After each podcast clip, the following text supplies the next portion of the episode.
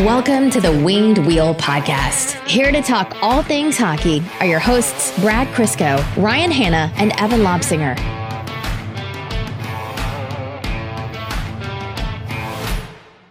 Some big occasions today. Uh, first official day of the Red Wings offseason this year, or after, you know, this, this season that just wrapped up, I should say. Um, so we are officially in hockey offseason mode, not podcast offseason mode. There's actually, if you're a Red Wings fan, the offseason is arguably more busy than the regular season. Um, it's Steve Eiserman's birthday. Happy birthday, Stevie. Um, I love any occasion to do with Steve Eiserman because whether it's, you know, his birthday, him being G M of the Red Wings again, like anything like that, people always just post the Saint Louis overtime goal clip. And it's just so, it's the funniest thing seeing it pop up everywhere. And it's one of my favorite hockey highlights ever. Um, also, happy Mother's Day. Uh, I hope everyone hugged their mom, called their mom. Uh, for those of you who uh, don't have your mothers with you anymore, I hope today uh, wasn't too difficult. And for those of you who uh, weren't so uh, fortunate growing up to have a mother figure around, I hope uh, you just had a good Sunday. Um, I'm making that serious note because I know Brad is going to be a jerk and make a joke and it's going to make me look bad. Or no, he agreed to, he agreed not to. He's going to take it out on the Patreon later.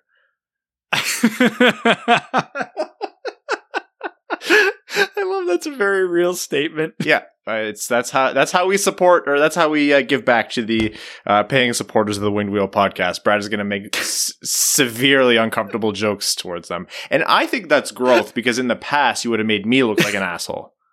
So this is fair. It, it, it's fun. I'm the one with all the issues on this subject, but uh, Ryan has to make sure I'm not the asshole in this situation. So I like to take that as a, a big achievement. And, uh, yeah, there's me, uh, coming up as the jerk again.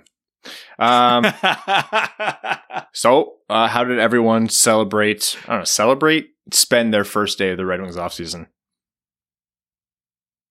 I, it, I worked stress-free. It was nice.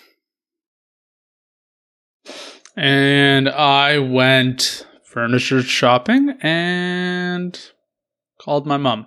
That was about all I did today. You're very broke now, Evan? Yes. More so than I was previously. There's a small chance that you might inherit my Jalouse Arena seats temporarily because they were supposed to go in the studio. Yeah, no, you can put them right in the middle of your living room. There's n- we have no room. As we have now begun packing, we've realized how much shit we have accumulated in our house. And event- uh, unfortunately, it needs to move. So, um, no more stuff. We uh, we are stuff free at Man, this point. Just wait till you have a baby. You see, remember what happened at Brad's house? Yes, it was like Toys R Us threw a grenade in the living room. Uh, lots to talk about in this episode of the Winged Wheel Podcast. Uh, we actually just wrapped up an interview uh, with Tony Ferrari of Dauber Prospects uh, in the Dauber Draftcast, uh, and you're you're going to hear that in a little while. Uh, we are going to discuss the Red Wings' final game, what's happening with their draft lottery odds, and a couple of Red Wings points uh, leading up to you know uh, the season review episodes that are going to come later this week. Uh, some stuff around the N H L. You know, namely they rhyme with Sh- Connor McDavid and how good he is uh, before we get into overtime. We'll just see where it takes us. Something I do want to talk about first. Uh, you guys will know that we've been running the uh, fundraiser in support of the Jamie Daniels Foundation uh, over the past little while. Um, our goal was to raise a thousand bucks. We thought if we put up a thousand bucks uh, to match and we get a thousand bucks from you guys, uh, the Red Wings uh, fandom will be thrilled. Um, the total by the end of it, by what I could count through Twitter and everywhere else where the donations came in, was just shy of four thousand four hundred dollars. Um, so you guys are absolutely incredible. Thank you so, so, so much for that. Um, I want to give a very special shout out to uh, Everett, who is at Born to Dan Hart on Twitter. Everett helps us out on this show uh, with a few things here and there, and he was happy to chip in to bring uh, the match total up to one thousand dollars. Uh, I also want to thank Prashanth Iyer, who uh, came up um, over the weekend with an additional five hundred dollars match donations, which drew in another round of donations as well. So thank you to Prashanth.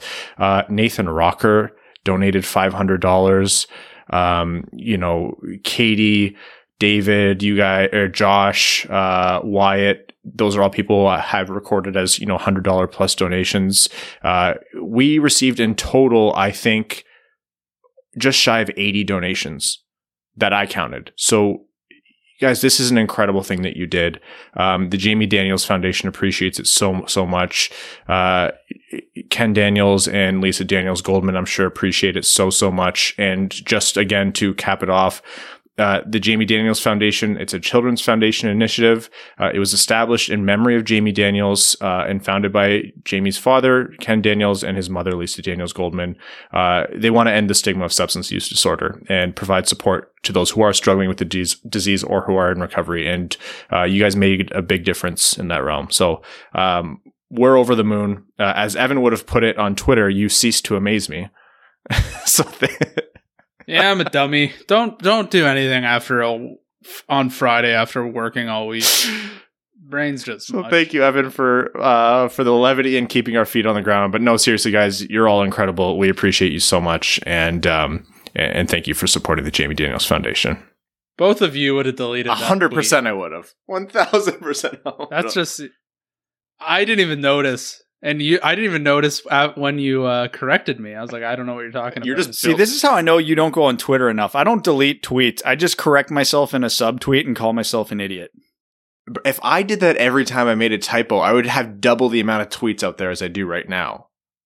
All I do is make yeah, that's how you tweets. Pump the numbers up, man. You think I'm doing that by accident? That's not a plan? Come on. You guys are just built different. I'm I'm weak. I'm simple-minded. I'm sorry. Um, all right. The Red Wings, in typical Red Wings fashion, made their traditional late season charge up the standings, uh, taking three of a possible four points against Columbus, ending up uh, behind Columbus in draft lottery odds. I will say I had a fun weekend watching this team, though. That makes one of us. Well, there were there were moments. Uh, if there was a Red Wings player and their initials were J V, I very much enjoyed their weekend. Well, let's start out with that. Joe Veleno, power play goal from the left wing. Gorgeous shot. Like, Snipe could not have placed it better. That's all I wanted to see before the end of the season. That's what I saw. I will die a happy man. Yeah. Um, he earned himself a healthy scratch with that goal, which we'll talk about. But yeah, I mean, it was Jacob Vrana on a beautiful cross-seam pass on the power play to an open man who could actually unleash a really good shot. It was the first time they attempted that all year, and it worked. What a concept. Disclaimer, might not have been the actual first time they tried it, but it worked, and it was beautiful, and we got to see Joe Veleno's goal, which was probably one of the highlights of the season. Must see J V in every way. J V to J V. The J V jokes are abound in Detroit again, which is uh, nice to see, because that would be the first time that's happened since Verlander left.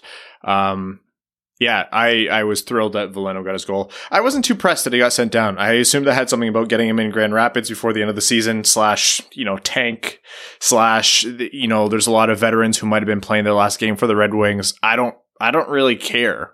I didn't think it was that big of a deal. It's not a huge deal, but it was still the wrong move because, one, they went with eleven forwards. Like, there there was not that. They could have pulled the defenseman out. That wasn't a huge deal. They could have pulled Lindstrom out. They could have pulled Stahl, Biega.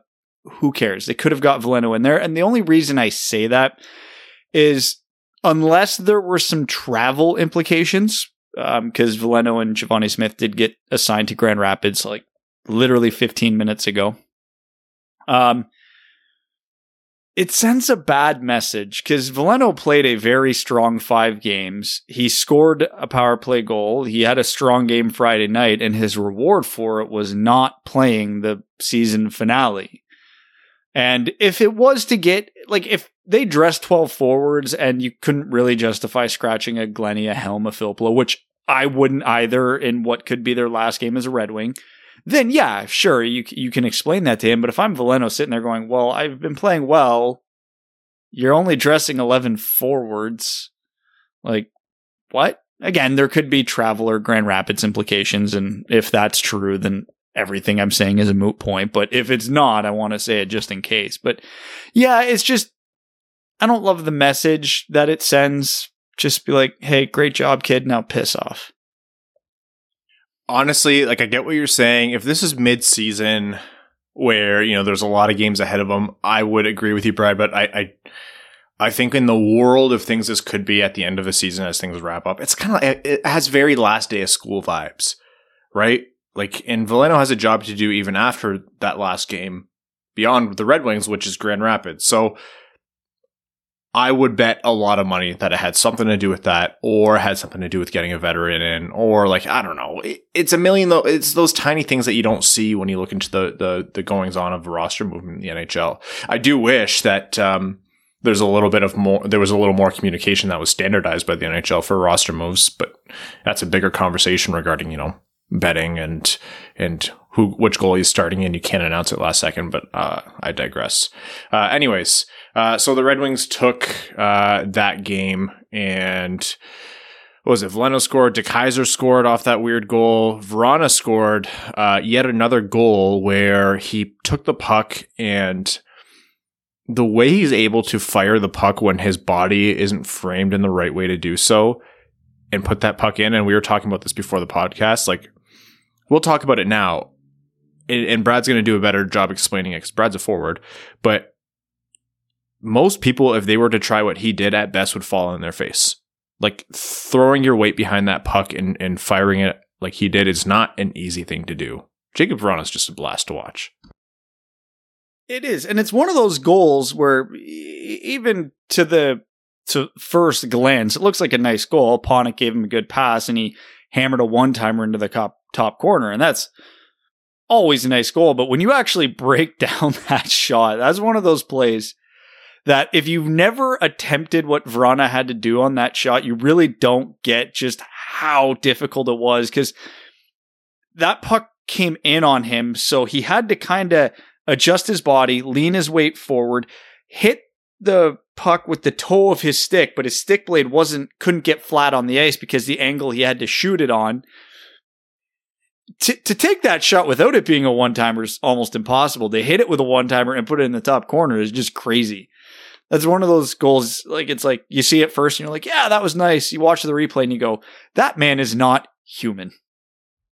Yeah. Um, I thought it was stated really well on Twitter by Prashanth. One of his big takeaways of the year was he didn't realize just how good Jacob Vrana was. And the, the resounding message we heard from Caps fans and from people who paid attention to the Capitals when Detroit got Vrana was, you know, Eisenman got a good haul for Mantha, um, all things considered, Vrana as is, but there really was a strong sentiment among those who are in the know that there was more to unlock with Vrana, which you don't often find with someone his age. He's not old, but generally by his age, you know the kind of player he is. But he was playing uh, behind a very talented cup-winning Washington Capitals team and didn't really jive with the coach.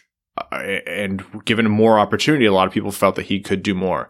Detroit hasn't seen a massive sample size from him, but they've seen enough to know that this guy's the real deal in terms of scoring goals. He's the real deal in terms in, in terms of raw talent and making plays happen out of nowhere. And what does he have? nineteen goals on the year. That's nearly a thirty-goal pace over a full season, according to Brad's, you know, pre-episode math. Like, that is to get rid of Mantha and get that plus. Like, you can be mad about everything else this season. If this was the first year you watched the Red Wings and you're so disappointed about everything else, you can be thrilled by the fact that Detroit gets Jacob Vrana on this team.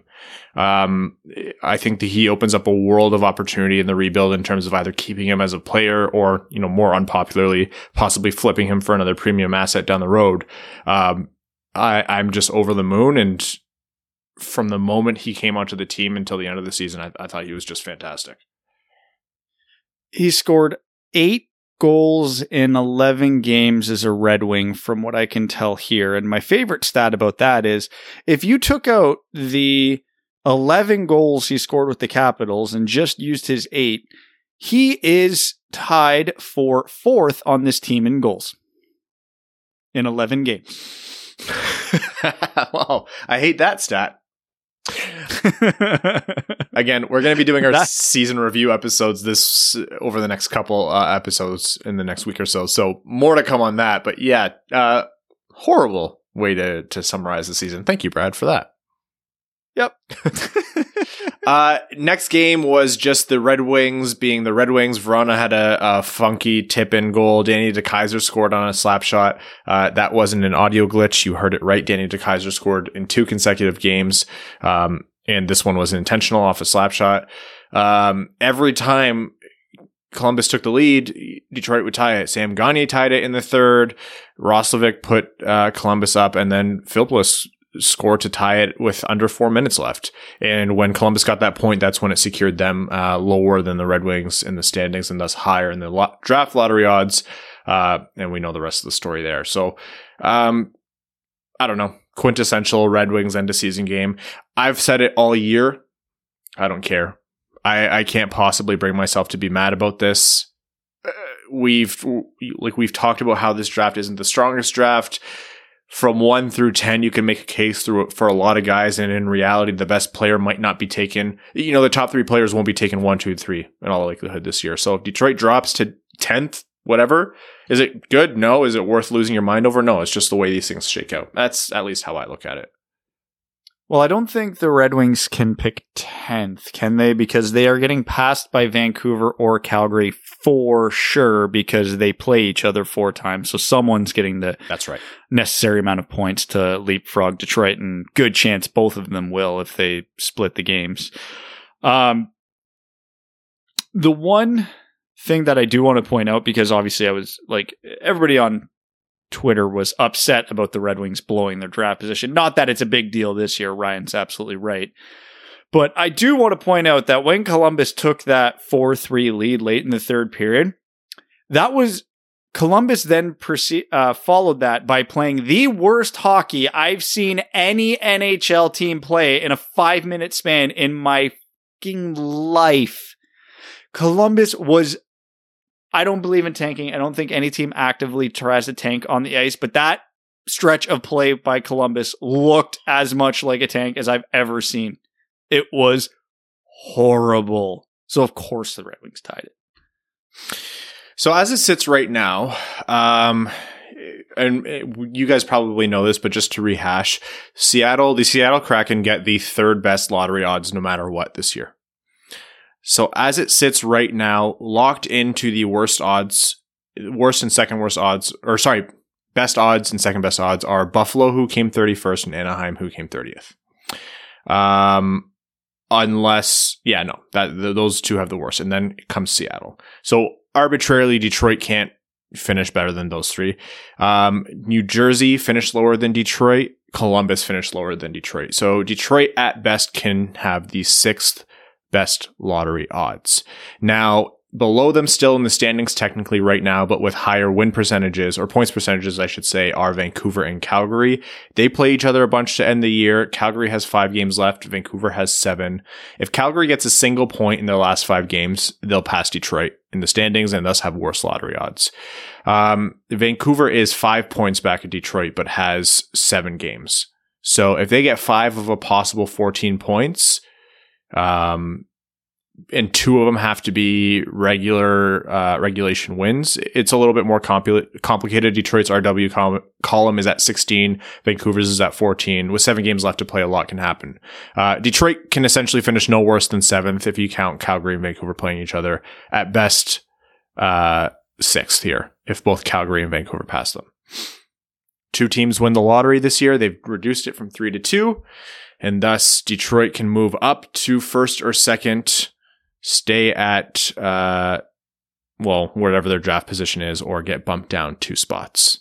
Um, so their options for draft slot right now could be one, two, six, seven, eight, nine, and nothing else. Yeah. I'm fine with that.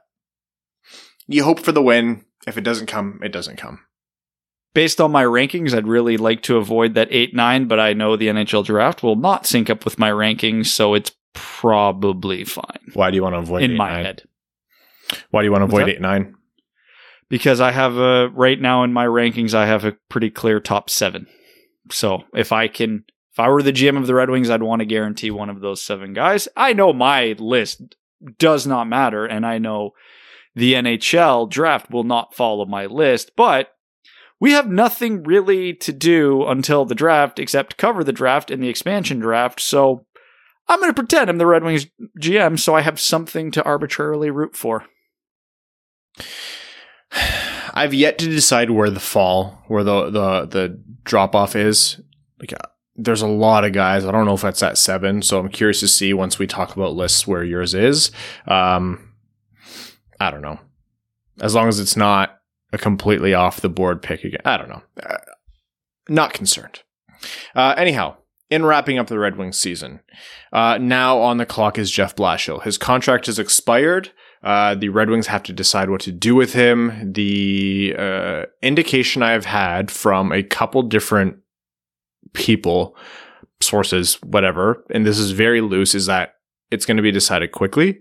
Um, I would imagine by the time a lot of you are listening to this, I would bet that some news has come out. That's not guaranteed. That's just kind of the the indication or the inkling that I have if I had to guess or put money on it. Um, and obviously, we're going to be talking more about that in the episodes to come, but a little bit of attention for that right now. My prediction, Blashill's back, uh, one-year contract with an option for a team, a team option for a second year. I don't know where you guys are at, like what the vibe you get with Blashill is. Well, given that Columbus and Arizona already cut ties with their coaching today, rather than letting it drag out and have the quote-unquote dead man walking, I think that we're coming to a Blashill extension, because if Yzerman isn't making a snap decision here, he did not decide today whether or not he was keeping or moving on for Blashill. He's probably known for a while, and by a while, it could be a week, two weeks, three weeks, but he's probably had a pretty damn good idea. So the longer this drags out, the more that leads me to think they're talking contract. Uh, if it's the other, we should probably hear very soon. Yeah, my thoughts were, you know, the longer it goes, makes me feel like there's a contract being worked on and agreed upon.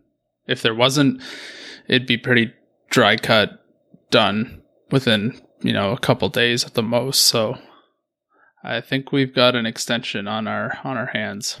That being said, Steve Yzerman does like to keep things out of the media as much as possible. So it's eight thirty Eastern right now. I legitimately would not be surprised if they are letting him go.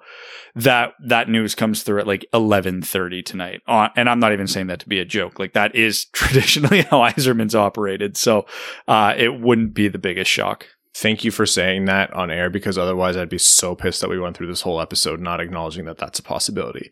You're right. Steve Yzerman is a wild card, whether, you know, he acts it or not. People don't understand that he does play things extremely close to the chest. So you can't read too much from what he says. You have no other choice. It's all we have to go on, but you really can't read too much into what um, Steve Yzerman says. Anyhow.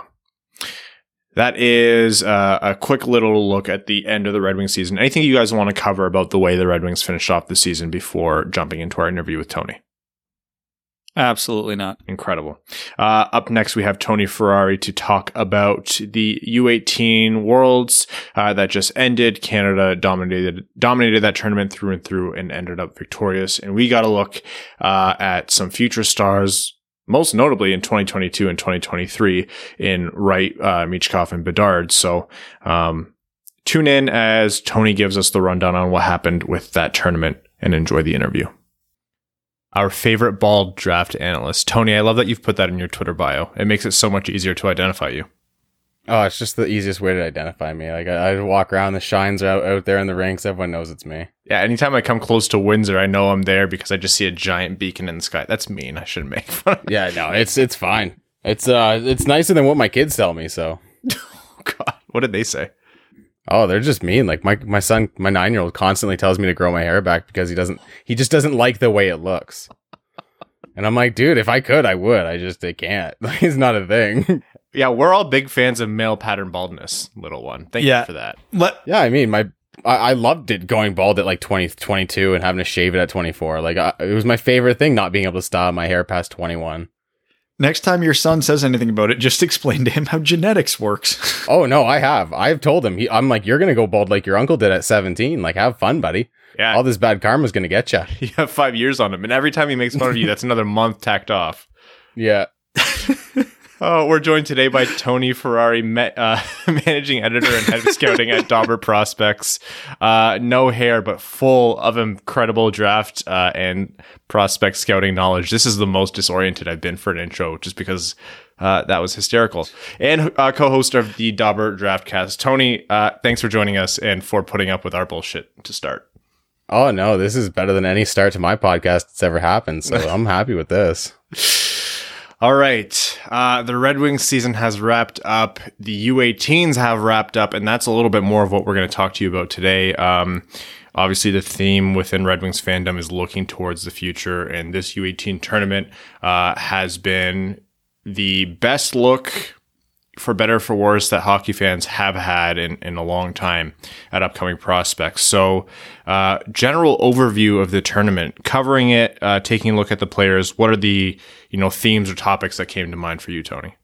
Oh man, my biggest thing with this one is the kids are great. Like the young guys are just awesome. Michkov, Wright, and Bedard. Like Wright missing two games and still finishing only two points behind Michkov for the tournament lead.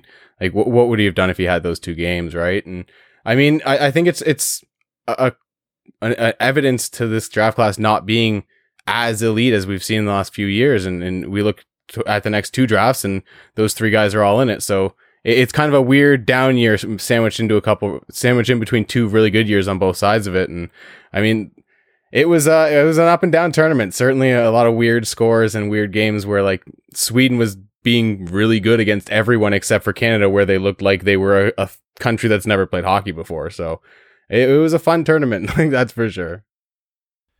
Yeah, I mean, it's a tournament where it's good perspective for the upcoming draft because there were a couple first overall potentials, uh, Dylan Genther, Simon Edvinsson, and they didn't even compare to the young guys. They they were in different leagues, but um, for this upcoming draft specifically, because we will talk about Bedard, Michkov, and Wright, but for this draft specifically, were there any standouts, guys that really elevated their draft stock in your mind through this tournament?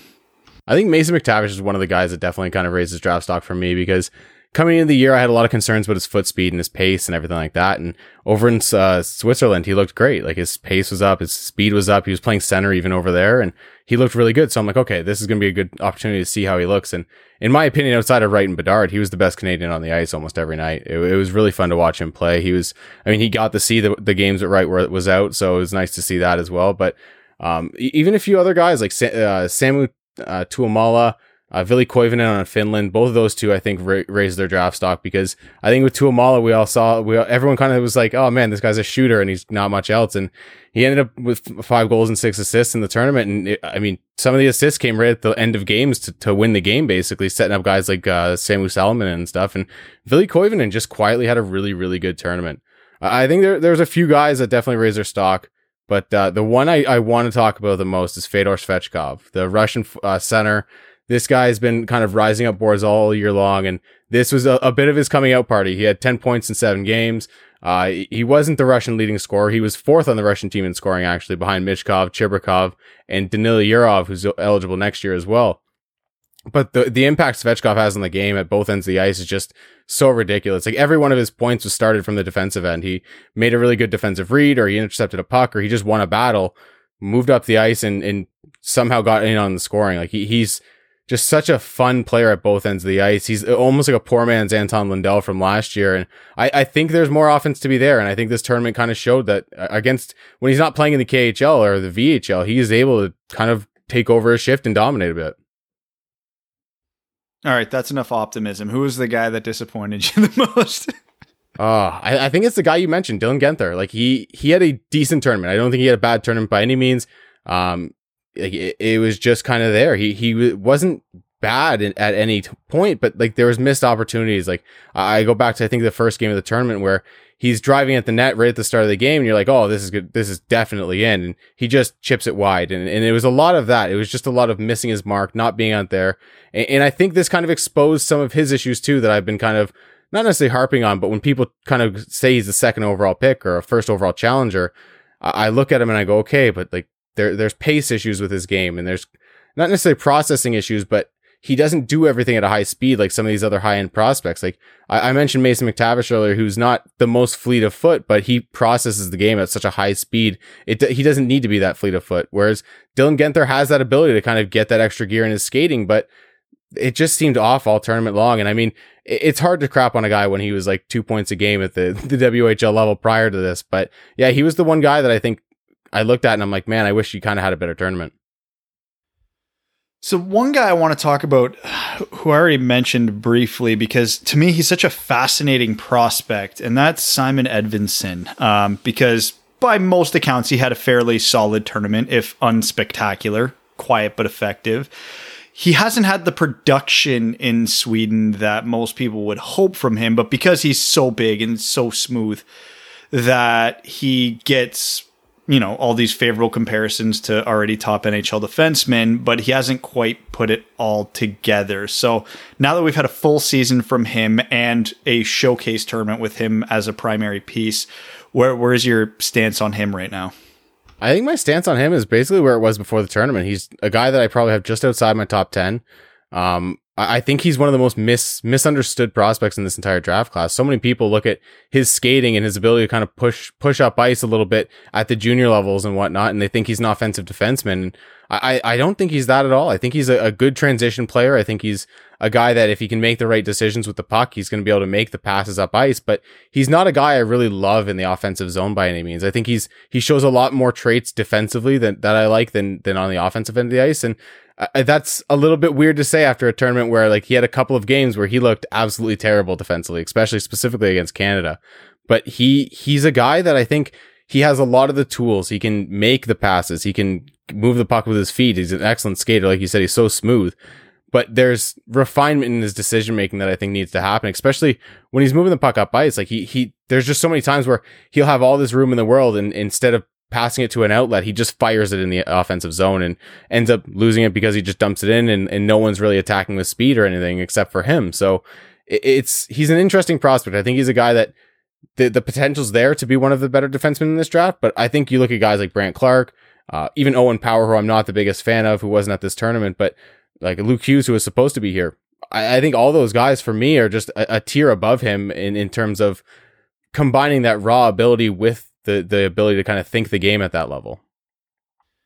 Actually, I'm glad you brought up the one name there, because I did want to touch on him. Um, and that's Brant Clark, because he might be to me the single most fascinating prospect in this draft. He, he might be the smartest hockey player in the draft, highest hockey I Q, good hands, can read the play. We, we all know his strengths, but his skating is just so awkward, and his fundamentals uh, in his skating are so bad, to put it lightly. Uh, but do you think there is, what is Brant Clark's ultimate ceiling here? Can his skating be fixed? Can he just adapt to be fast enough at the N H L, even with his wonky stride?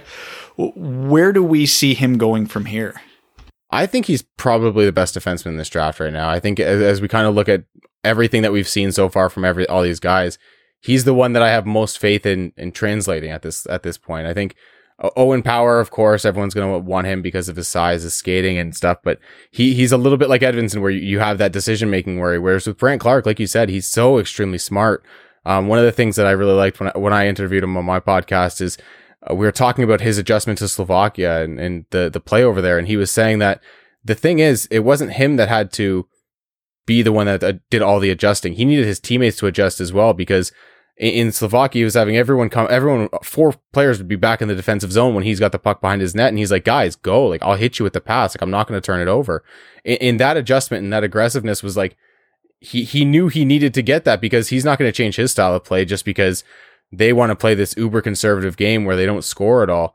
He wanted to try to push the pace, and he did a really good job with that over there. And as his play kind of improved over there, he he started rising up boards again because people soured on him, especially because of that skating. And, and with the skating, I he he's mobile. I I look at I I've stopped kind of grading skating as a whole. I, I I started to grade mobility, especially last year, because you look at a guy like Cole Perfetti, for instance. He wasn't a great skater either, and and he was just always so in the right spot. He was able to get to his spots. He was mobile enough to overcome the wonky skating stride, and I think Brant Clark is very much like that.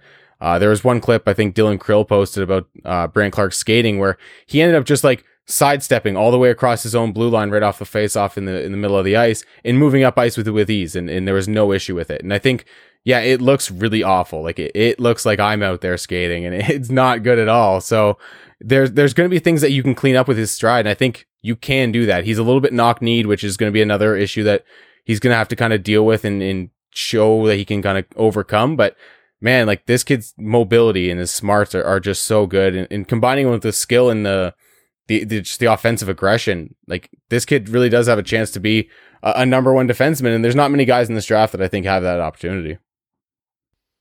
All right, so I'm going to give you uh, one more chance in this draft to gush before uh, Ryan will talk about the futures here. But um, given that the Red Wings have this habit of uh, shooting up the standings at the worst point in the season, um, we're we're now looking at mainly prospects between the six to twelve range for the Red Wings in their likely pick, because God knows we're not getting any lottery help. One player I see consistently in that range, outside of your rankings, of course, is Fabian Lucel. So please, enlighten Red Wings fans, make the pitch for Fabian Lucel. Do you like good players who are very fun? Then you like Fabian Lucel. Like th- this kid is just... He's an energy ball. Like you, you, you just start him up and he goes, and he, he's so energetic in all, in all three zones. He's so good at just being so deceptive with the puck on his stick. Like the, the pace this kid plays at is, it's like he's playing his first shift of the game. Every shift he plays, it's incredible that he's able to kind of keep that pace up, and this skill level is incredibly high. Like I look at his situation in, in Lucas Raymond's situation last year, and you guys are pretty intimately familiar with that, where he didn't get much playing time, and, and that suffered his, his point totals, and, and it, Fabian Lucel, same thing. He got traded mid-season from Frölunda's organization to Luleå, and uh, he started playing the S H L when he got to Luleå, and in the first few games, it was fine. Like, he was getting twelve, thirteen, fourteen minutes, and that's great. Like, that's right around that Alexander Holtz range from last year. And then as the playoffs started to get closer and things started to get more important, the coaches kind of peeled him back, and he started getting four or five minutes a game, and, and that wasn't uh, super beneficial for him, but When when you watch him on, on an individual basis and you really key on, on him, he's doing so many things right. And and one of the things that he suffered from was playing on that fourth line in, in Luleå, was because there there's so I have so many clips on my computer where he's just he's doing the right thing. He drives through the lane, or he, he gets into space where he's perfectly open, and the guy just rings it around the boards or something. And it's like I, I hate blaming teammates, because it's just it, it feels like an excuse. But like I said this last year with Lucas Raymond too, I'm like, next year, we're looking back on this draft, and, and it's going to be perfectly justifiable that Lucas Raymond went fourth overall. I, I still had him. Th- I read. I had him ranked third last year, and Fabian Lucel is going to be really high on my board again. He'll probably be in the top three or four no matter what. And I, I had him at number one on my midseason rankings. And I mean, you catch me on the right day, and he's going to be at number one again. Like it, it's just one of those things where, with so much wide open at the top of this draft, the incredible skill, pace, and I think Fabian Lucel is the best skater in this draft class, especially from the forward group. It, he's just so in, it's off his edges, just agility. He's able to shift his weight like no one else in this draft of any position. And it, it's just really impressive to see him cut in and out of traffic with defenders that are twenty-five, thirty years old, and he's just able to get by them. And yeah, there, there's a bit of a finishing issue because he's eighteen, seventeen in, a, in the S H L, but man, the process is there. And it's one of those things where, with the Wings in the position they're in now, that they're continuously winning games and moving up the standings, it's it's going to be one of those things where if the Wings are sitting there at eight or something, and Fabian Lucel is the guy, and, and guys like Eklund and Berniers and uh, Wallstedt are, are gone, then I, I think Fabian Lucel might be the best option, because you he's one of the only forwards in this draft class that I, I look at and I go, there's top line upside there, because not many guys in this class have that. So um, I'm going to move us away from the twenty twenty-one draft a little bit here. Uh, Red Wings fans are exhausted and tired of being in the rebuild. And so, of course, we're going to be talking about the next draft and then the draft after that, because, you know, we're masochists. Um, Shane Wright, Michkov, Bedard, how head and shoulders above the draft prospects in twenty twenty-one are these guys? Like, what are you looking at here? I'm not going to ask you to make draft comparables, because I hate doing those, but how aggressive would you tank for the first overall pick in twenty-two or twenty-three, I guess, is a better way of framing it. If I was told I can draft any of these three guys now, and I still have to wait till their eighteen-year-old season to get into the N H L, I would still draft them one, two, and three. Like they're they're just even even if I had to wait two years for Bedard and Michkov. I, I mean, Michkov's going to be a longer wait because he signed in Russia for long term. I think it's till twenty twenty-five, so he's going to end up being the second overall pick that year, I bet. But he he's got the talent to to be better than Bedard. Like he was better than Bedard at this tournament. Yes, he's a little older as well, but I think those two are going to be really, really special talents. And and Shane Wright is just a guy that impresses me every time I watch him. Like you, you expected him to be a little rusty because he didn't play anything this season up until this tournament. Like he, he has played no competitive games since last year with Kingston, and coming into this tournament two short, two games short of, of Bedard's uh, game games played total, cause he was out with an injury for two games, still matched his point total. I uh, had nine goals in the tournament. Like this, this kid's just ridiculously talented. Like I, I don't know who who I'd take out of the three of them because they're all so just ridiculously skilled. But man, like whoever gets those first that first pick next year and the first two picks uh, in twenty-three, like they're they're going to be getting a player that's going to change their franchise. And I mean, wouldn't wouldn't you just love to see it in Detroit? They they've suffered long enough after this uh, this this next year of getting an eighth overall pick yet again. Unless they banish the draft lottery, don't worry that. We we don't have to worry about that. But um, because following up with these guys, with Shane Wright, we'll t- we'll talk about him because he's the next one that's draft eligible. And eh, by all accounts, the Red Wings are still going to be terrible next year. He, he's a fascinating study because he is so effective and so good, but you can't really look at just one skill of his and go, yeah, that's that's it. He's he's elite because of this. Like with McDavid, we know his skating's otherworldly, Ovechkin, his shot, so on and so forth. But Shane Wright doesn't have that one trait. So what is it that makes him maybe the best prospect we've seen since Connor McDavid? I think he's just the smartest player on the ice every time he's out there. Like it's just one of those things where w- with Shane Wright, like I did a, a piece on him after his rookie season in the O H L where I compared his season to to John Tavares' record-breaking season for an exceptional status player. And I mean, I guess Bedard's kind of broken that now based on points percentage and stuff like that, but like John Tavares had an incredible fifteen-year-old season in the O H L with the Generals. And I think when you look at back and, and you go, okay, like uh, Shane Wright had as good a season as, as Connor McDavid as a fifteen-year-old. He's he had almost as good a season as John Tavares. And I think he has a lot of those Tavares qualities where you look at Tavares and like, with Tavares, he's not a great skater. Still, even to this day, he's not a great skater. Shane Wright doesn't have that. He is a very good skater. He's maybe the best fifteen-year-old I've, of any player that I've seen on the defensive end of the ice. Like this kid's just so mature at both ends, and he, like there's a reason he was captain of this team as a sixteen-year-old. Well, I guess he's seventeen now, but like as a draft draft minus one player, he he's just so like I I, I keep going back to the word mature, but his intellect and his ability to just break things down on the ice and diagnose the play and, and then just win win the battle when he needs to. And then he has all the op- like the requisite skill to be a superstar player. He's got the ridiculous shot. He's got the ability to feather a pass through traffic. Like the, the things he sees on the ice are things that scouts don't see on the ice. And that's kind of, that's a really special thing to have. Sorry, Tony. Um, regarding the U eighteen tournament in general, obviously it's been a weird year of we've seen some players and prospects play more than others sometimes, or some players, you know, like you mentioned with Wright, this was the first time we really saw them on the ice in a meaningful way in a long time. And some guys didn't even get to come to the tournament. As someone who scouts, how much of a factor do you think confirmation bias is going to have uh, in this upcoming draft?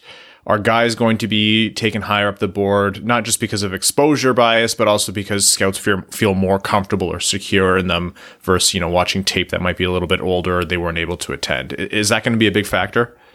I think it's going to be. I think w- when you look at everything that's gone on this year, and, and for the most part, everyone's played at least a few games, and that's the, the really nice thing. It's the O H L guys that are suffering, guys like Wyatt Johnson and, and Brett Harrison. And I mean, some of these guys did go over to Europe and play, so like, Brett, Brett or Brant Clark, Brett Harrison, uh, Carson Lambos went over to Europe earlier this year. So even though he didn't play the W H L season, we st- still got to see him play. So those guys, I think, are going to be fine. I think it's the guys like Ben Goudreau, Canada's goalie. Like we have five games on him this year, four games on him, whatever he played at this tournament, and that's all we have. And yeah, we have some of the tape from last year, and even I've gone back and watched some of that, and like he he had some big performances. So how how highly do you rank him compared to a guy like Sebastian Kosa, who tore up a, a pretty crappy division in, in the W H L this year? Um, it's going to be interesting to see where a lot of these guys go, because this tournament might have been that one one thing to see these guys. And I mean, if a, if a scout was already really high on on say Ben Goudreau, and they see him play at this tournament, he had, by all counts he, he had a great tournament. Do you draft him in the second round? Is he a guy that you consider that high? Because he does have the pedigree. He had, I think in his last six starts last year, he had four fifty plus save performances. Like, it was ridiculous. I watched him lose a game four uh four three last year to Windsor when he had fifty-eight saves. Like, that's just stupid. Like, this kid is really good, but we've seen four games from him this year. So how much can you trust that? And I, I think it is going to play a factor. Um, like I said, the, the kids who went over to Europe, it's it's great that we got extra uh, extra games of them, even if it was only fifteen, twenty games. But man, like there, there are going to be guys like Ryan Winterton, who was at this tournament, who just didn't have a standout tournament by any means. He wasn't bad by any means, but he was on the fourth line the entire tournament. He didn't get much opportunity to actually do anything, and, and we don't have an O H L season to judge him off of. So do do we go back to his fifteen-year-old season or his sixteen or sixteen-year-old season, sorry, and kind of judge off that? And how much do you, how much can you really project? So I, I think this is going to be one of those years where I think we might end up seeing a little bit less O H L players drafted. And I've talked to other scouts and they said the same thing. And then when we do get to the next year, I wouldn't be shocked to see a lot of O H L players drafted, especially overage kids. Like, I'm not going to be shocked at all if a guy like Ethan Del Mastro, I mean, I, I think he'll get drafted. Like, he's a really good prospect, but a, a guy in his situation where he's only played this tournament or he hasn't played at all doesn't get drafted. Jack Mathieu, like, play, played defense at this tournament, was kind of the seventh defenseman all tournament. Does he get drafted this year? Does some team decide, hey, I'm going to take a flyer in the sixth, seventh round? If not, then maybe he gets drafted in the second round next year after a good overage season, and it, it, he just gets drafted as an overager. Like, that's going to be a big thing, I think, for next year's draft. And this year, I think you got to focus on the players that did play, and, and unless it's a guy that you really have faith in, like, for me, it would be Wyatt Johnson or Ben Goudreau, then I'd probably avoid the O H L this year just because of not having seen a lot of those guys play. Tony, I want to ask you about um, a player that, if I don't ask you or we don't ask you, our Swedish mafia would uh, would end the podcast. So I want to ask you about Jesper Wallstedt. Um, is he this year's Askarov, Spencer Knight? Like, what what's your take on him? I love Wallstedt more than I've loved any goalie I've ever watched in my entire life. Like, I, I have him in, in the top tier with, with Matthew Beniers, William Eklund, and Fabian Lysell. And I don't think it's particularly close after that. Like, for me, those three guys, those four guys, sorry, have broken off into a, their, their own tier. They're on at the top of my board. And, and Jesper Wallstedt's been the one guy outside of Matthew Beniers that's been there all year. The, the way this guy plays, he's just so technically sound. Like, There was there's an element with goaltenders where I think you can you don't have to be a goal goalie guy to watch a guy like Jesper Wallstedt and go, oh sh- crap, he's really good. Like I, he, there there was an air of calmness when you watched Henrik Lundqvist play in, in New York, and, and Jesper Wallstedt brings that same exact thing. Um, I, I don't think he plays in the cre- back in his net as much as as much as Henrik Lundqvist, but he does play that style. He's he's a very conservative, just controlled goalie who plays a pro game, and we've never seen a goalie play a full season in the S H L like he did this year. It's just not a thing that's happened, and, and the numbers he put up were really, really impressive.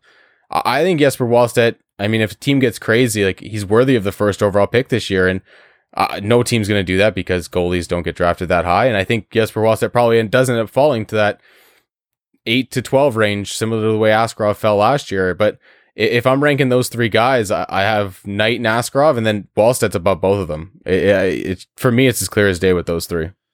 Yeah, I have a really hard time watching goalie prospects and saying, oh, this guy's better than this goalie, blah, blah, blah, blah, blah.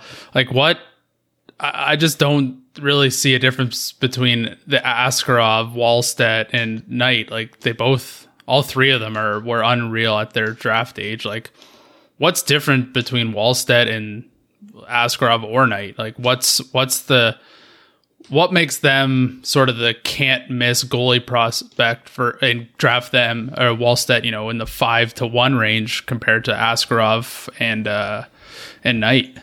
I think with Knight we see we see a nice balance of athleticism and and technical skill.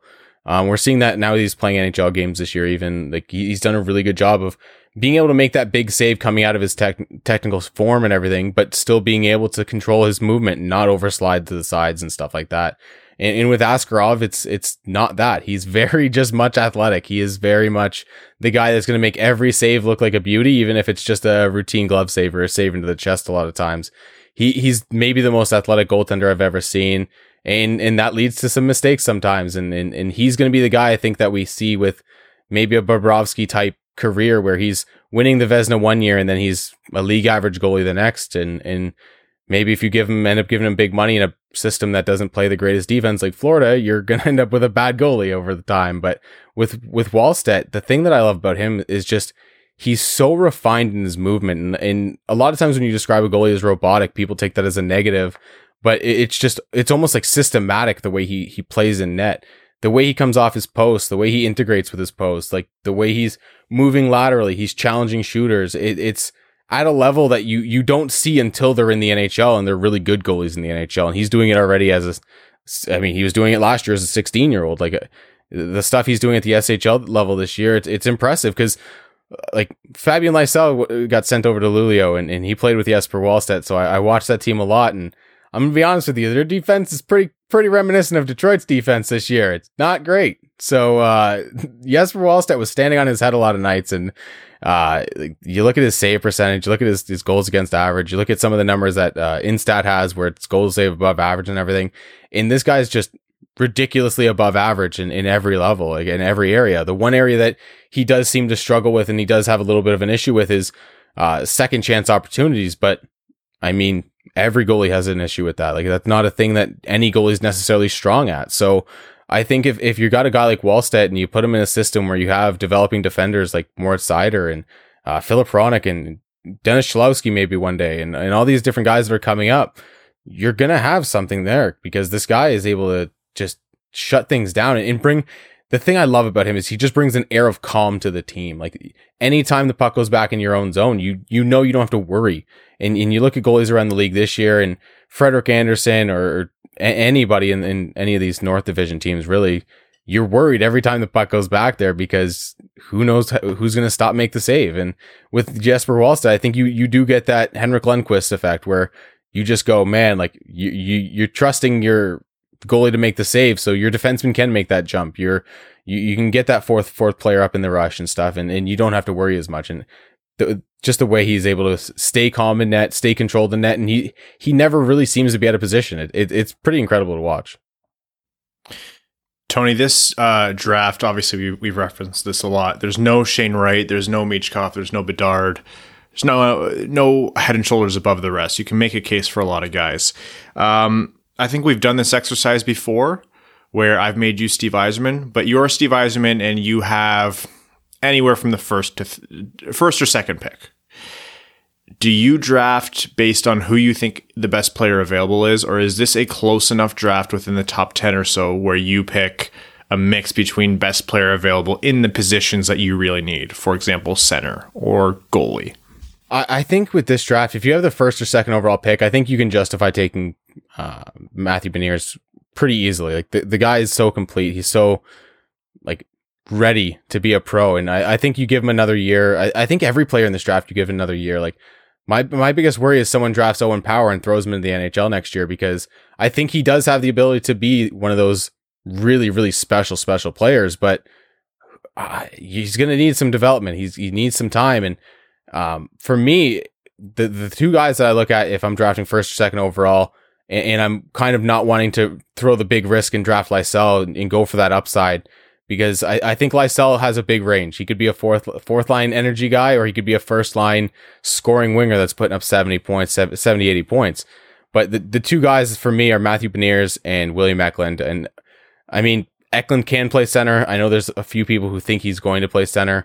I, I think he's a winger personally, but with him and Beniers, I think you're going to get an N H L player that's going to play in your top six pretty much guaranteed. Like, and that's not something we have a lot in this draft. So I think those are two safe guys. I think those are two really productive guys that we've seen. And for me right now, I'm probably leaning William Eklund if I have the number one pick. But man, either of those two, I, I'd have no issue taking. Jesper Wallstedt's right in that conversation. I think Jesper Wallstedt has to be in the conversation, especially for a team like Detroit. Um, and then, I mean, Steve Yzerman's a wild man. Like maybe he does go wild and, and take Fabian Lysell. Maybe he, he decides to do something like that. But I, I think Matthew Beniers and, and uh, Willie Mecklen are the two guys I'd probably target right at the top. All right, Tony, um, there is going to be so much more draft content to come. We are going to be having you back on. Maybe we have you on. Yeah, let's get Tony on for one of the mock drafts. What are we doing? Oh, yeah, let's go. Yeah. Um, we're looking forward to having you back on. Everyone, Tony Ferrari, I have to say, one of the most dedicated, uh, knowledgeable, and uh, easiest follows to make on Twitter. Uh, your coverage of the U eighteens and prospects everywhere has been phenomenal. Having you on the show is a treat. So if you guys don't follow Tony, uh, please do. He's on to bigger and better things. Uh, we always tell Tony, don't forget us when you make it big.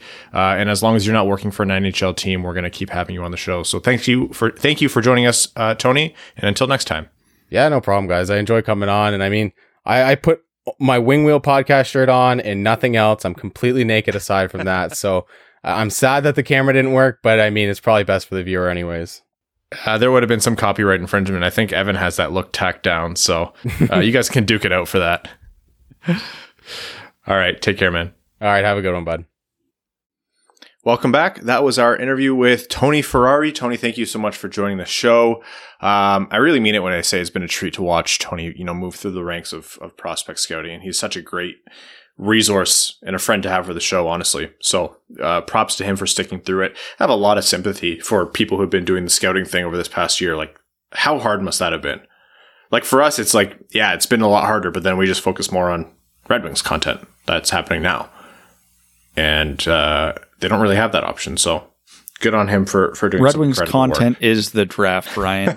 Yeah, that's a really good point. It has been made a touch more difficult. Uh, hey, speaking of Red Wings content, Um, I got a box of jerseys that Rowan actually has helped me procure over the past couple of years. It finally came my way. So I now have a Centennial Classic jersey. I now have another uh, uh, Wrigley Field Winter. Cl- Is it Wrigley Field? No, the Toronto Winter Classic jersey uh, at the Big House. Um, not Toronto's jersey, but the game against Toronto. And I have another just Red Wings away jersey from way back to put up there. You guys haven't seen the jerseys up on the wall in the studio because, you know, the virus, but someday soon. Uh, yeah, the world ending kind of threw a wrench in that. I'm pretty sure I own one of the jerseys on that wall, actually. Yeah, you now do. Now that I remember that. Yeah, I think the Zetterberg is yours. Thank you for your donation. um, Perfect. Was going to hang it in Hank's room, but yeah, n- never mind. What does he need it for? Stupid kids, they get everything. uh, news around the N H L before jumping into overtime here. Uh, Connor McDavid, with four games left to go. Jesus Christ. Yeah, uh, no, his name's actually Connor McDavid. It's a common mix-up. Uh, no, no, it's not. Four games left to go in the season. He has ninety-six points. That is insane in and of itself. He needed four points in those four games total to hit one hundred on the season. He got all of them in his fifty-third game. It is, I think, the single greatest point perform single greatest season in terms of uh, raw numbers that we've seen in the modern era of the N H L, or at least one of them. One of the greatest performances of all time. You have to look back at the Gretzky Lemieux years before I, th- I think you find anything that matches this. He's going to be, he's almost at two points per game. If he doesn't get another point the rest of the season, it's still damn near two points per game, which is insane in the modern N H L. And I don't want to hear any of this crap. Oh, but he plays in the North Division. Yeah, so do six other teams and the rest of his team, and none of them are doing anything like this. Yeah, Austin Matthews has a ton of goals, but that's because Austin Matthews is a generational goal scorer. What? Stop trying to take away from what McDavid's doing, because I, I see those tweets, and you're all wrong. It's insane. He's the fastest kid alive. He is the best hockey player we've seen since Gretzky retired, maybe, honestly. Him him or Crosby, there isn't really anybody else in that discussion. Um, although, based on that conversation with Tony, there's a few guys who might have something to say about that in a few years. But slow down, Brad. No, they're not getting there. They're not getting there. Nobody's McDavid. They're not that fast. But um, it, like, I can't wrap my head around it. In today's N H L... Like, I feel like Connor McDavid... Actually, hold on. I'm going to look up something really quickly because I just had it open here. Uh, got to scroll down a bit. Ah, yes. Connor McDavid has contributed on twenty-seven less goals than the Detroit Red Wings. have total goals. And he still has three games left. Then the Detroit Red Wings have Connor total McDavid. goals. That's he has twenty-seven yeah. fewer that he's actually contributed to. Yeah, he has one hundred points. The Detroit Red Wings over the full season scored one hundred twenty-seven goals. That's that's nuts. That is batshit bonkers. What the hell crazy. Uh, you can say, you can make fun of the Red Wings for how bad they are all you want. The fact that one player is almost keeping up with an entire N H L team is staggering. In his last ten games, he had no points once. He had uh, one point no times. He had two points once. He had three points, one, two, three, four, five, and he had four points three times. Four three two four three zero three four three three. That is what a finish to the. This guy, like he is. I talk a lot about Sidney Crosby. He is Neo, and we are all in the Matrix. Yeah, yeah. The things he does at the speed he does it. I talk a lot about Sidney Crosby. I, I have a lot of admiration for what he's done in this era of the N H L. I think Crosby, at his peak, was quite obviously the best player in the world, and he held that title for a long time. He's the best player of his generation. He's way higher in the all-time charts than people give him credit for. I don't know if McDavid at the end of his career will be considered better than Crosby. I have still never seen any player in my life do things that Connor McDavid does at the speed he does them. If he made those moves alone, like at a regular speed, it would he would still be the best player in the world. And he does it at literally the fastest pace you'll ever find an N H L player play. I'm not sure we'll ever see it again. It is, he was made in a lab. He was made in a lab to be the fastest man alive. It is bonkers. I think Connor McDavid is ready to be called up. Whatever league is next, he's. I think he's earned the right. The to Galactic Super League. Yeah, the the Interstellar yeah. Super League. His uh, he'll be a second line center on the first day, and he'll be you know first line center for you know Slagathor Zorp by the end of the season. That guy oh. I'm sorry. No, it was stupid. It was stupid, but I went with it, and I won't apologize again. I love it. Thanks. I love it. That's amazing. The fact that you could just come up with a strange alien name. There probably is like some like Slovenian six six division team, and they're like, you'll be t- you'll be hearing from our lawyers over that. We slander. Actually do get- googling this. I'm I'm diving in. How do you spell Slagathor? Oh, it's with uh, letters that you can't pronounce. It's all, it's all just hieroglyphs. Uh, we actually have some listeners from Slovenia. I always see it on our metrics. Um, anyhow, the Connor McDavid, every season, people lo- love this exercise of taking uh, the obvious pick and making a um, a case for someone else who's not obvious for the Hart Trophy. And a lot of the times it's fair game. You know, the Hart Trophy is a contentious award because a lot of people think that it should go to the most valuable player, which isn't necessarily the best player, and a lot of people vice versa. The way the award is worded um, seems to favor most valuable to their team, but best player often people have a hard time not giving the Hart to best player. So people are going to take the absolute most obvious Hart Trophy pick in a long time in my mind and still make a case for other people. And it just like, what better way to show your ass? It is totally fine. It is totally fine to say Sidney Crosby or Austin Matthews are having phenomenal seasons, and it's so heartbreaking that they won't be acknowledged because there is an aberrational amount of points being put up by Connor McDavid. But that's what's happened. He is the most valuable to his team. He is the best player in the world, and he did have the best season. I just don't see how it's even a contest.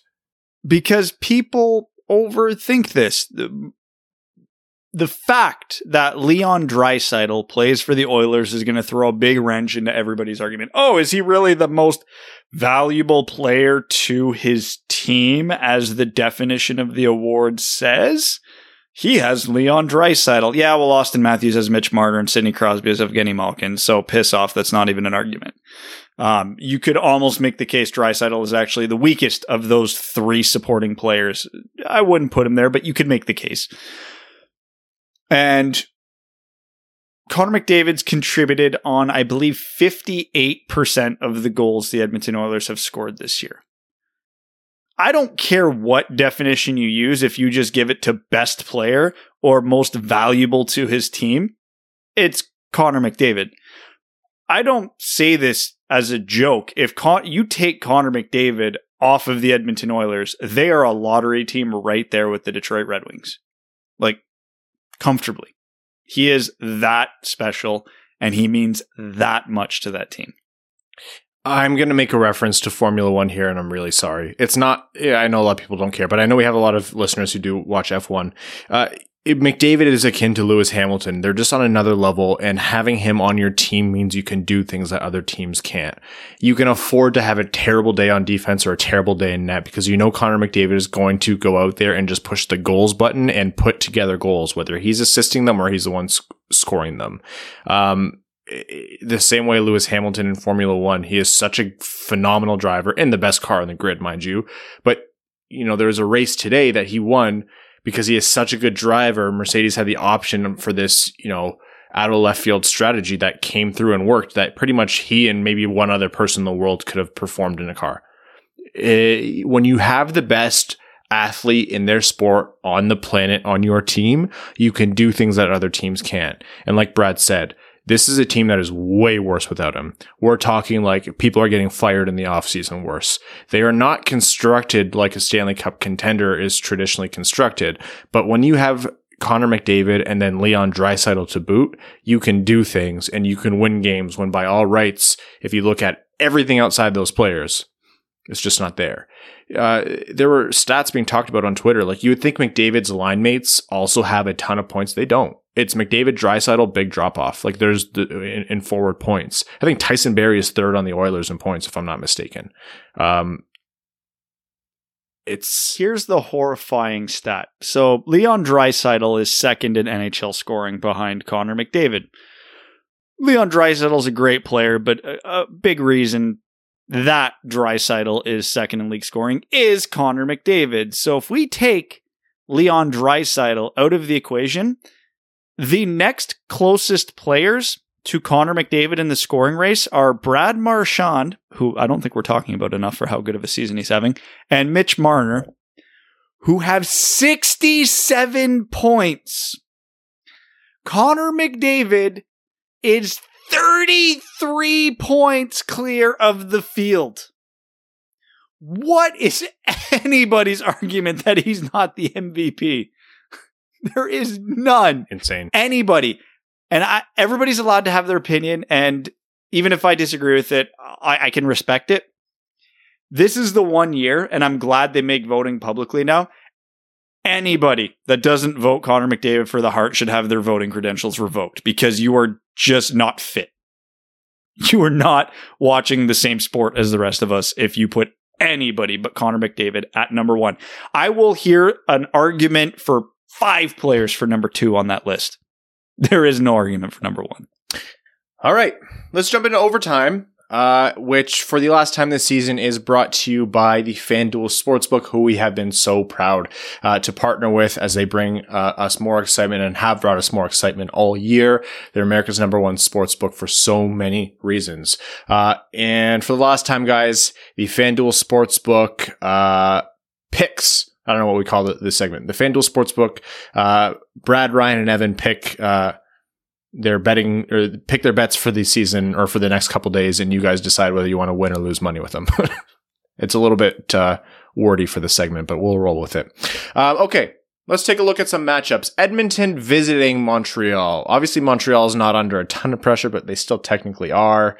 Um, Interesting payouts this game. Edmonton is the favorite on the road, minus one sixteen, uh, but Montreal has a uh, minus one oh four payout. So not a lot of big money to, to play there. There's no real big underdog, and the over-under is set at five and a half. And I think that's purely Connor McDavid's fault that the over is the favorite. So what's your take there?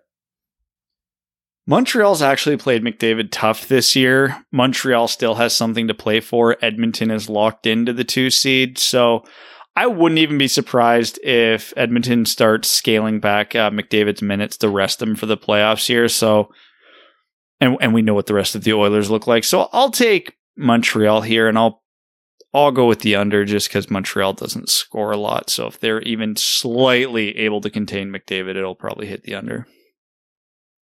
I'm going to agree with you. Um, I'll still take the over. I think end of season, I think you can't discount Leon Draisaitl. Even if they play McDavid ten minutes, he'll probably find a way to score two goals. So, but I'll, I'll go for Montreal and I'll go for the over here. I'll take Edmonton just because of the segment we just had about Connor McDavid being the second coming of Christ. Um, I don't really like Montreal's game right now. Uh, they let in a lot of goals. They haven't been particularly good. Um, so I'm going with Edmonton, and I'll take the over. All right. Tampa Bay versus Florida. The Battle of Florida is going to be an incredible playoff series. Um, they're still facing off in the regular season. Florida is the favorite at home with the over-under set at five and a half, with the over being the underdog, or sorry, the over being the favorite there for money. Um, what do you what do you think about this Battle of Florida? Well, they played yesterday, and I think there was one hundred forty-two penalty minutes in that game. So I am completely amped for the, uh, what do we call this? The Sunshine State Showdown? No, that's not bad. Go with that. Go with that. All right. Uh, honestly, I think this is the playoff series I'm most looking forward to in the entire first round of the playoffs. These are two of the best teams in the N H L stuff. First time they've ever played each other, and they have real bad blood going right now. Uh, I'll take the over for penalty minutes in the next game. As for the game itself, I, I don't know. This one's tough. Tampa's battling it right now. I'll take I'll take Florida with the under. Uh, I'm going to go Florida as well, and I think I'm going to go with the under as well. You know, maybe things are a little bit more muted uh, in terms of end of season. They want to rest these guys. They don't want these guys out there getting their butts kicked only to be injured to play against the same team. So, yeah, I'll go with the boring one. I'll go with Florida and the under. I have no idea who's starting for Tampa, but if it's Vasilevsky, I'm taking the under, as per usual. Um, Florida's been the better team than Tampa lately, which is... I don't know if I've ever said that. Um... But I think I think Tampa will return to form now that they've got a little bit of fire in them after the, the Royal Rumble they just ha- experienced. So I'll go with Tampa and the under. All right. Um, as the playoffs this year are divisional seeding, so the first two rounds are going to be in, in division guaranteed. I'm I'm pretty sure that's how it goes. Uh, this one is almost the most likely second round matchup that you could possibly predict in the N H L. Colorado uh, visiting Vegas. Colorado as the visitors are the very slight under or uh, favorite, sorry, minus one ten as opposed to Vegas's minus one oh six payouts here. Uh, over under set at six even, with the uh, under being the favorite. How do you take a look at this, especially knowing that these players might be playing each other in a few weeks? Uh, first of all, I will not tolerate this Minnesota Wild erasure, but anyways, I'll go with your narrative. I mean, to me, Colorado should be the favorite. They seem like an absolute buzzsaw this year, and the underlying analytics say Colorado is the buzzsaw we think they are. Um, they haven't exactly been outplaying Vegas lately, but I think getting close to the playoffs, we're going to see them ramp it up. So I'll take Colorado, but I'm going to stay with the under on this one. I'm going to go with Vegas here. You know, both teams are on win streaks, but Vegas is eight and two in their last ten. Um, they're coming in at home. I'll go with Vegas in the under here. Uh, I think they'll they'll lock the game down and they'll squeak out a tight win. Uh, McKinnon right, is injured right now with a lower body injury, so I'm taking Vegas all day on that one. Um, even though Colorado has an ultra deep team. When you're missing a guy like McDavid, or a, well, yeah, if you're missing a guy like McDavid and McKinnon, and or McKinnon, uh, the nights, the games get a little bit more difficult. Um, so yeah, I like Vegas, and I think I'll take the under on this one too. All right, guys, the FanDuel Sportsbook. Be sure to download the app to get started with a risk-free bet of up to one thousand dollars. Be sure to sign up, sign up with promo code W W P so they know the Winged Wheel podcast sent you.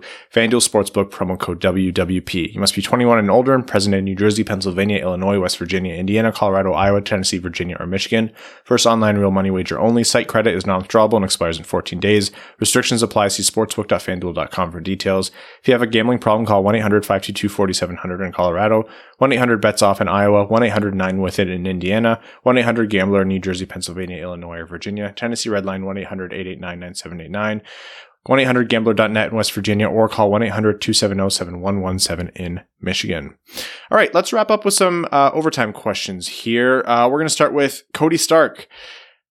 Cody says, elephant in the room, what is Rick Zombo's Nose's W W P prize for winning winning the Fantasy Hockey League? Uh, Cody won one of the two. We are going to be uh, addressing the fantasy hockey winners. Haven't actually had a time to look uh, at what happened in our league, but congratulations to the winners. Katie, thank you for destroying me in the semifinals. Um, you'll have a choice of a few different prizes. We're going to leave it open for you um, just to see which one you like the most, but it will be good. Rick uh, Choate says, let's get spicy. Hypothetically, what would Eisman have to do to warrant ever being fired as G M? I think if it's five years from now and Detroit is still in the basement, that's probably... Yeah. Zero playoff appearances for a full decade will do that. So I think five years is generous, but he's got more leash than your typical N H L G M would. And it also depends too, like, you know, if the last two seasons... all their top players get hurt or their goalies melt down, then there might be a bit of rope. But yeah, I'll say five years of nothing. Um, let me just pull up the next one here. Michael Berry says, I just wanted to thank you guys. You made this season bearable while watching boring hockey. Uh, with the Wings finishing strong and the likelihood of top prospects playing next year, would you be upset if the Wings bring in Jack Johnson or Cody Ceci to improve our odds at Shane Wright? I was wondering where you were going with that. Uh, yeah, I'd have a major problem with that. I do not want Mo Sider learning from either of those two. uh, Ruthless and Toothless says, perfect scenario wing for next year. Wings improve, exciting to watch, but lose a shit ton of games. Even though it wasn't a great year, it's what we fully expected. It's always sad when the season ends. It's nice to have a Wings game to watch when you have time. Settle in and grab a scotch or three. Scream why at the T V, and even if uh, even if we know they're going to lose. I've uh, been a Wings fan for thirty plus years, and while it remains a game, it's more than that. It's a passion. Cheers, guys. Thank you for all your hard work. Until next season, stay safe. Thank you, Ruthless and Toothless. Everett Everett Johnson says, after watching what Connor McDavid uh, has done this season, I thought, how cool would it have been to be a generational talent? Then I remembered who it would have been to draft me uh, in my draft year, the Islanders. Maybe anesthesia wasn't a bad choice after all. If you had dra- if you had been drafted first overall in your draft year, what team would you have played for? Oh, what was my draft year? Ew. Ew. I would be a Pittsburgh Penguin. How do you calculate your N H L draft year? Whatever you, what you're year? A late birthday, so whatever year you turned, that would be turned nineteen, I believe. nineteen? Yeah, because I'm in eighty-seven, so I was Crosby's year, and I was not a late birthday. Um, oh no! Oh no! Is it who would you'd go yeah. first? Oh, I'd go to. So you would be. I would be a Tampa. I'd be Tampa Bay Lightning. I'd be Columbus, Ohio. No. Oh, that. Wait. How, no. How would you be Columbus? Rick Nash in oh two. Oh no, I'm being stupid. Yeah, you oh two. You were like nine years old. You dumbass. Oh uh, my gosh. Oh, I need you're sleep. At, okay. I I'd go to Edmonton. I will do the. Uh, twenty twelve. Yeah, it was the Neil Yakupov draft. Okay, so you that might have been an upgrade for them, honestly. Yeah, did they need a defenseman who can't do shit? That would have been me. Apparently, I can't do math either. I picked my nine-year-old draft year. What a phenom I am in Columbus. Jesus. So Evan, De- his father still ties his skates, but he's got great upside. Fuck, I need sleep. Oh shit. Tony says, uh, if Eisman doesn't sign enough free agents in the offseason to roster a complete team next year, and assuming we don't sign certain U F As like uh, Helm, Philip, Stahl, et cetera, what current Griffins who haven't played in the N H L this year do we think we could see on the opening day roster? Uh, that haven't played in the N H L this year? Honestly, none. Like, real outside chance at Joe Hicketts? He's probably the best bet. Um... God, yeah, I'm struggling. Maybe Dominic Turgeon, but I don't think that's happening. Yeah, my, my guess would be none, but... Wesley Livesay says, with another year in the books, I was wondering if you had any specific thoughts on Zadina's first full-time season. Got a ton of first-line minutes uh, with all the injuries, but didn't have much to work with. He was a fair, fit, a fair bit below half a point per game. Is that chalked up to inexperience, questionable offensive skill of some of the other forwards, or just where he should be? I'll say Zadina had a good year overall. I think he was one of Detroit's best players consistently. Um, the production wasn't there. Some of that is luck. Some of that is a lack of talent around him. And some of that is he needs to refine a, a little bit of his finishing abilities, I, I'll say. Um, I still stand by my statement that goal scorers often create their own luck. And that's a very generalized statement, but it's nothing to be concerned about in my mind. I thought we saw the steps we needed to from Zadina. This entire hockey team was schemed defensively this year. No one had outstanding offensive production except for Verona, who already came in at the point where the Red Wings were, say, we're, we're in, fuck it, we'll do a live mode, right? Like, I'm not too pressed about who didn't produce this year. So we saw the fundamental steps in Zadina's game. So, yeah, I'm pretty pleased. Um, Moritz Sider's Spider-Man two says Taro Hirose should absolutely play in the bottom six next year. He's one of the Griffins' best players and can find passing lanes better than half of Detroit's current roster. Also, he's a cheap cap hit and moderately good looking. Win, win, win. Agreed. Uh, Callan S says, would you take Torts for five years if Line A came in the package? Okay.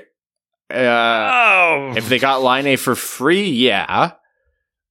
But if Detroit had to give up an... Are we... Al- yeah. Do... We have to keep Torts for five years or we have to give him a five-year contract? Because that's two different answers. Because if we, if we can fire him and just eat the money, but we get a free Patrick Line, I, I, of course I'm going to do that. If you try Torts for two, three years, if it doesn't work, it doesn't work. But yeah, I, I probably would either way, truthfully. Aaron Hudson says, thanks for the content, boys, and making this season entertaining. It's been great to see the improvements in certain players like Rasmussen. Team's still bad, but the small improvements are great to see. Hopefully it continues next year, but as a team, uh, as a whole, uh, but the team as a whole loses a shit ton of games. Uh, Ghost of Podcast passes, predict the number of goals Larkin, Zadina, Raymond, and Sider will get over the course of their careers. Also predict the length of their, we are not doing that second part. Um, goals in their career, Zadina. Four. forty-one. I was going to say three ninety. Uh, Larkin. four oh two. three seventy-five. This is yeah, impossible. Terrible. Raymond is going to hit five hundred. I don't know why. I just decided. six sixty-nine. And Moritz Sider will finish with two hundred goals even, which will be a phenomenal output. Uh, Evan Beckner says, is Connor McDavid good at hockey? I don't know. Jury's still out. Deathman six four five two says, what was the biggest high and biggest low for you this season? Uh, biggest low, the power play drought. Biggest high, Verano's four goals. Uh, gonna agree with the Verano's four goals, and I'll say the biggest low was Bernier getting fifty saves and losing the game. That one sucked. Yeah, I think mine's the same as you, Ryan. That power play drought was a real low. Cost us a lot of money. And then they got really hot for like a week and then went right back to being dog shit for the rest of the season. Yeah. Caminator says, any chance that Veleno was scratched due to games played for his E L C slide, or was that to make the tank bowl? No, the slide didn't apply to... um. Veleno this year. Uh, thanks for the great year of coverage and uh, philanthropic giving. You guys have made this year a bit more enjoyable. Thank you, Caminator. Third Man In says, I'm not sure why people aren't giving Blashill more credit. This team just played their first four games in the month of May since twenty thirteen. Hashtag progress. God. Ryan Lee says, I'm not sure why, but I just get the feeling that Yzerman is going to pull some shenanigans at this year's draft. I don't know if it'll be moving up, moving down, or going off the board, but I just feel like Yzerman has something up his sleeve that no one is expecting. I have nothing to base this on, so what do I know? Thanks for keeping the season enjoyable and keep up the good work. I look forward to the offseason coverage. Uh, Obeer Wan Kenobi says, another season is mercifully over. Can you explain the pros and cons of either offer-sheeting Pettersson or let him pass and tanking hard the next two years? Yeah, that's probably a Patreon exclusive episode or something to dig in later in the offseason, right, Brad? It is absolutely a main topic of an episode. It's just, we have to wait to do it. Yeah, just re- keep in the back of your mind, understanding where the Red Wings are, there's a non-zero chance that you would be trading Shane Wright and Connor Bedard for Elias Pettersson.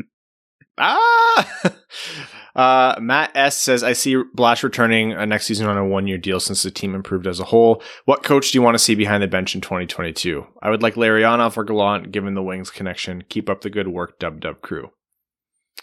Yeah, it's a pretty long list of guys that I would like to see. Gallant, Larionov, good bets. Lambert, I've heard good things. Gronberg would be a nice, uh, fun experiment. There's a lot. Uh, Sam W says, did you guys remember to call your mothers today? Have a great summer. Evan's favorite time of year. Thank you for the good times this season and in years past. Looking forward to some stellar offseason and draft content. No, I haven't yet. Thanks for reminding me. I'll dust off the old Ouija board and get right on it.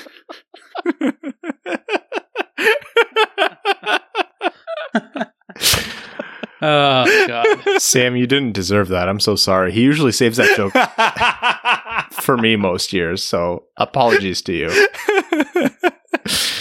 I regret nothing. Andrew Bohan says, hello, my lovely Dub Dub boys. Give it to me straight, set my bar. Better or worse next year? I'm prepared for either, but I'm curious where you're all at.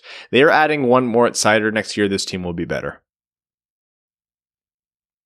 Probably. Yeah. Every, almost every one of their key offensive players either regressed or finished below where we thought they would offensively. Even with Blashill's like abhorrent offensive scheme, there's no way that happens again. Some guys will improve or regress to the mean while adding a Moritz Sider. Stevie Langerman says, hey, gents, Valeno, what a snipe. And man, it felt weird to genuinely be rooting for a loss, but whatever. Now to continue with the whatever I say in Patreon comments comes true. First, Blash gets fired and Tockett comes in. Ryan finally gets a spinoff, A Night with Ryan Hanna. Evan hits a new P R score this summer. And uh, screw you, Brad, for doubting my eighty-five score last week. I shot an eighty-nine. Hey, piss off, Brad. He shot an eighty-nine. Boys, we can't. That's not an eighty-five. Boys, we can't thank you enough for all the entertainment throughout the, uh, yet another tough year. Looking forward to the off-season content and for you guys to get a well-deserved break, except for you, Brad. As always, let's go Red Wings. Lars, the, the fuck did I do to all of you? Well, you are in full asshole mode today, so it might be that. Yeah, that's fair. Lars, the prophet of the towering behemoth, says, as teams announce parting ways with coaches, can we safely say for us, no news is bad news. Blashill is signing for a minimum of two years and will be the guy to develop our draftees, and Bilesma will show them the ropes on the power play. Seasons twenty-one to twenty-two will be awesome if that happens. Irony mode off. I hate that you're right. I hate it so much. Jonathan McCleish says, that's a wrap. Thanks again for all your coverage and insight this season. Don't think you lads fully appreciate how important you are, especially helping us overseas fans in touch with, uh, keep in touch with things on the ground. Have a great summer. Jonathan, thank you so much for your support. That, that genuinely means a lot. Uh, the Darkest Timeline says, so now the N H L hockey season is over. What should we be watching for our hockey fix? uh, the playoffs, of course. Yeah, we we now get to watch proper hockey for the rest of the year. Yeah, pick a good team and watch them and go, oh, that's how far off this team is. Um, Don Mitchell says, what part of the offseason are you looking forward to the most and which one are you dreading? Expansion draft, protection list announcements, lottery. Uh, I always dread the lottery. I, I hate it so much. So even though I'm dreading the expansion draft, I'll say the lottery, and I'm obviously most looking forward to the draft. Uh, thanks as always, Firk Babcock, by Doji, Carpet, Cheers, Dons. Don. Vax Wax and ready to chow velvet. Joseph, you are something else.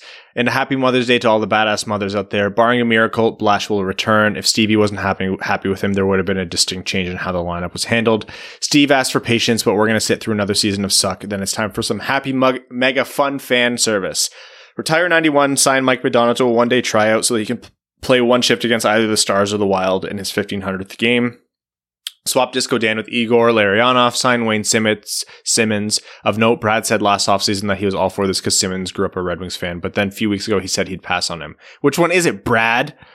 Actually participate in Pride Day, three words, Mickey, Kiss Cam, Giovanni Smith, and Alban Grave on Buddy Cop film. Aussie for Hall of Fame, stay fresh, cheese bags. R C, that was a lot. R C Tendy says, this year, uh, this was a much better season than last year. This should be an exciting offseason. Hopefully getting a new coach, top ten pick, maybe an offer sheet, and Moritz Sider will soon be the N H L full-time. The future is bright. Slava Kozlov's doppelganger says, I hope... Uh, Uh, I'm driving through rural Pennsylvania and I have bad service, so I hope I make it. Uh, I took work off tomorrow. I can actually enjoy myself listening to a Monday episode. Um, as now as I'm typing this, it's snowing, so frick me. What do you think Sider's season will look like next year? Fun. Uh, if, if Jeff Blashill's the coach, a lot of healthy scratches, twelve minutes a night. No, um, no, I, I think top, top four minutes. respectable numbers. I'll say if he plays eighty-two games, he'll finish around twenty, twenty-five points. Uh, good defensive metrics, and we're all generally very happy. Uh, Yarvik seven on Reddit asks, um, do you see Eisman canning Disco Dan now that the season is over? Honestly, I can see it happening. I could. Um, I'm not sure what his contract is like and whether they want to be paying out an assistant coach. It depends. I would imagine he might get another year. If Blashill stays, I'll guess Disco Dan stays. But I think it's more likely that Blashill stays and uh, Disco Dan leaves than Blashill gets let go completely, if that makes sense. I'm never a fan, no matter how bad anybody is. If you're getting rid of a coach, like, it's got to be the staff. It's the dynamic is ruined. If you get rid of the assistants but not the coach, then the coach is coaching scared, which truthfully isn't fair to the coach. And if you get rid of the coach but keep the assistants, then it's a weird dynamic. I don't know. For me, I if you're going to do it, do it. Don't half-ass it. But I, I don't know. I could see either. Uh, P L H two seven two nine says, let's say hypothetically Eisman decided he'd be willing to deal Larkin in the offseason. What would it take in return for you to be comfortable letting him go? Oh, multiple picks and pieces, and those picks better be first rounders in twenty twenty-two and or twenty twenty-three. Um, think of the return that Mantha got, but add one more major piece. Um, all right. One more here.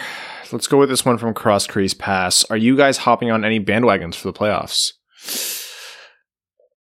I usually jump on Vegas. I'll probably stay there. Um, and maybe Edmonton just because McDavid needs a cup. Yeah, I think it'd be nice to see McDavid win a cup. Um, I'm going to go with my tried and true whoever's playing Toronto. Uh, I think that's a fun one. And Minnesota's fun to root for because I think that team's hilarious. All right, guys, uh, we're going to wrap up this episode of the Winged Wheel podcast. We're going to be back with you midweek to maybe discuss Blashill news, um, start our season recaps, and just generally berate you with our voices. We'd like to thank all of our listeners. We'd like to thank um, our the sponsors of this show throughout the regular season, FanDuel Sportsbook. It's been a pleasure working with them. We'd like to thank all of our name-level sponsors of the Winged Wheel podcast, um, Arjun Shankar, Yves Bartel on behalf of the Sarah Grand Foundation. Uh, Rowan, uh, you deserve some acknowledgement because I know the the Patreon ate your comment again, so apologies for that.